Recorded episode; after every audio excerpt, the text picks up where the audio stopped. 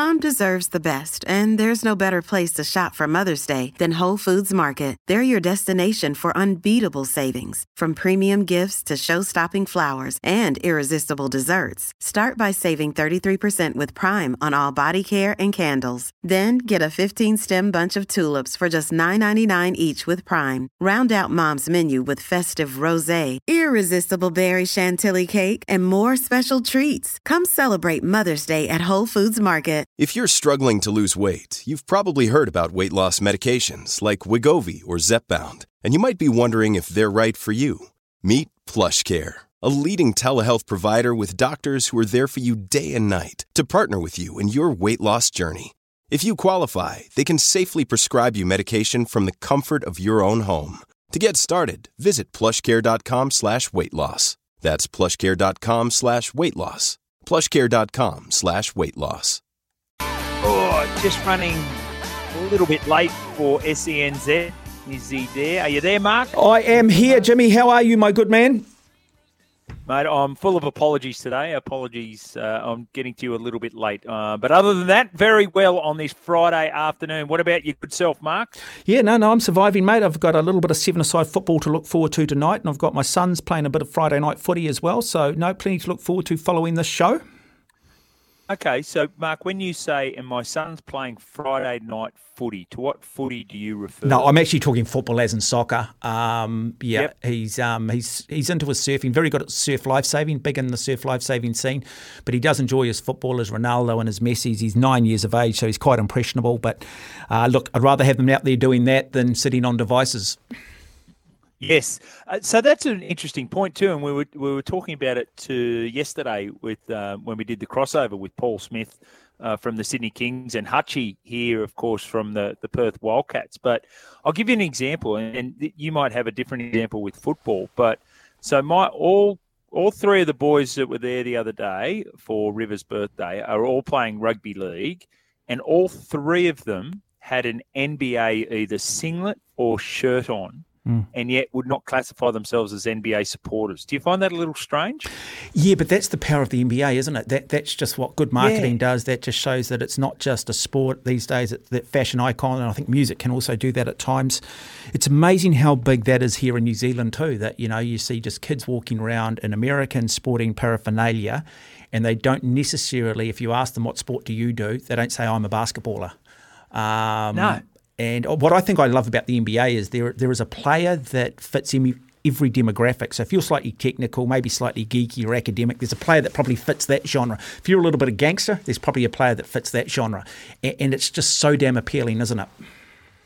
That's a really good point too, because they say, you know, the NFL is the biggest sport in America by far. But one of the restrictions about taking that international is the fact that because they wear helmets, hmm. we don't see their faces. Whereas the NBA players, very high profile, and we get to see their faces. We get to see the emotion of the athletes that play, and they see that as one of the big reasons why they've had such great international growth. The other part of it is that basketball is such an international game too, and they, and they've had players from all around the globe playing in the NBA.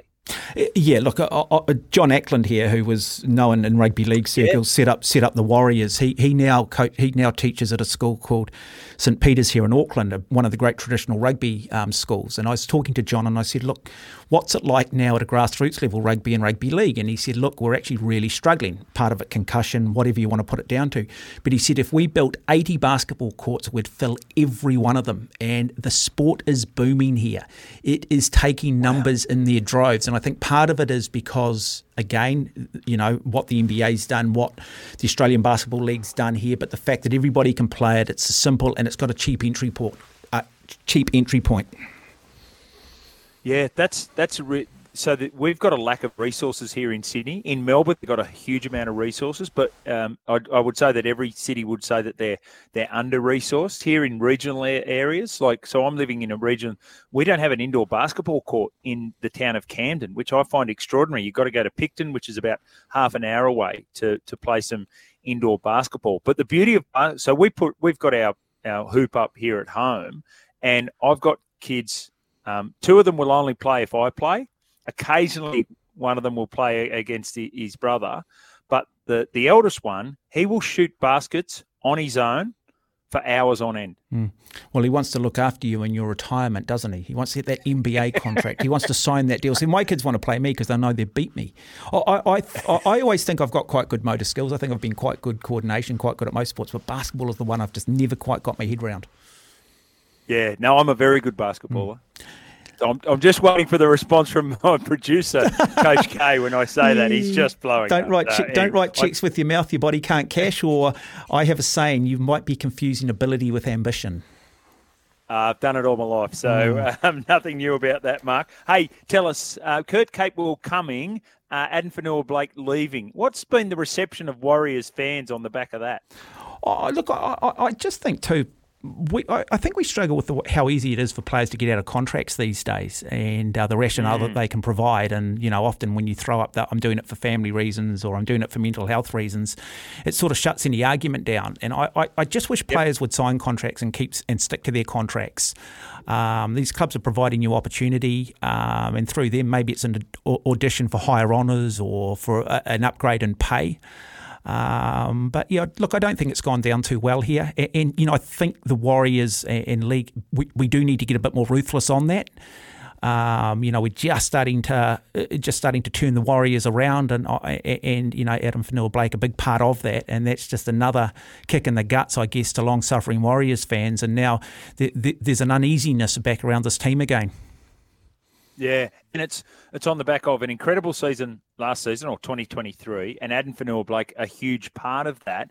But it also on the back of what Reece Walsh did at the Brisbane Broncos, Correct. knowing that he he got out of his contract at the Warriors for, for family reasons, and, and they were legitimate legitimate family reasons. But as you say, it still makes it feel like it's it's a little bit easier to get out of contracts. What about your man Glenn Phillips? Like I played a lot of grade cricket in my time, Mark, for over twenty years, right? And putting saliva on the ball is, was just so commonplace. He didn't even think twice no, about it. Glenn I, Phillips, he's been done for it. I, didn't even know that. Look, I can understand sunscreen, I can understand oil-based products, but really, just what yeah, I mean, I think sometimes you almost do that subconsciously, don't you? You don't even think about it. Like yes. sometimes you even just naturally sort of pick at the seam of the ball, just trying to remove a bit of dirt, not realizing actually television cameras on you. It looks like you're somehow sort of manipulating it. So I, I sort of struggle. I, yeah, I sort of just struggle with that stuff. I, I yeah, I, I'm, I'm sort of. I just think there are other issues and, and bigger things that should be addressed, and we shouldn't be talking about those things. We should just be talking about the performance of the cricketers. Well, one little debate that we have been having here, we've Kane Williamson scored his 29th Test 100. He's averaging 55, but is he our best batsman?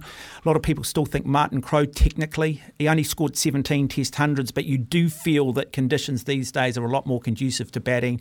You've got VAR, you, or uh, not VAR, you've got the DRS, mm. you've got smaller grounds. Um, you know, I think wickets Better are a lot bats. more. Yeah, wickets are a lot more benign, and so you know, how do you draw errors. And um, so, yeah, but, but it's been a positive discussion.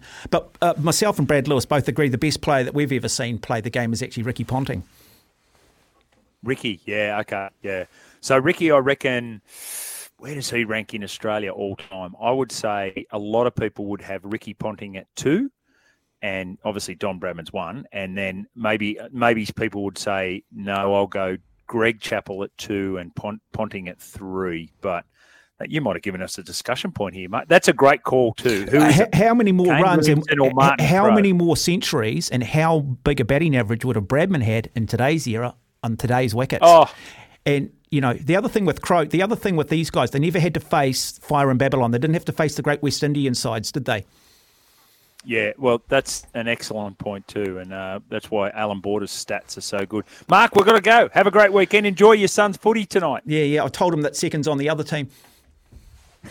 there you go, Mark Watson over. Right, there you go. It is. Uh, do we got to take a break? We have to take a break, don't we? We'll take a break. You're listening to SENZ.